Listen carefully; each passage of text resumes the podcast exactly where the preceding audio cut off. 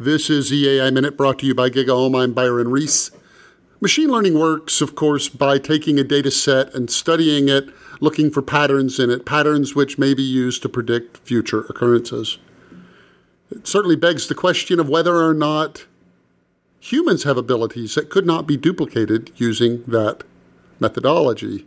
Is our ability to walk just inferred from our data of all of our attempts in the past? Is human creativity just us extrapolating from a prior data set of experience? If the answer is yes, then it suggests that an artificial general intelligence is something we're on the verge of creating as we make advances in AI.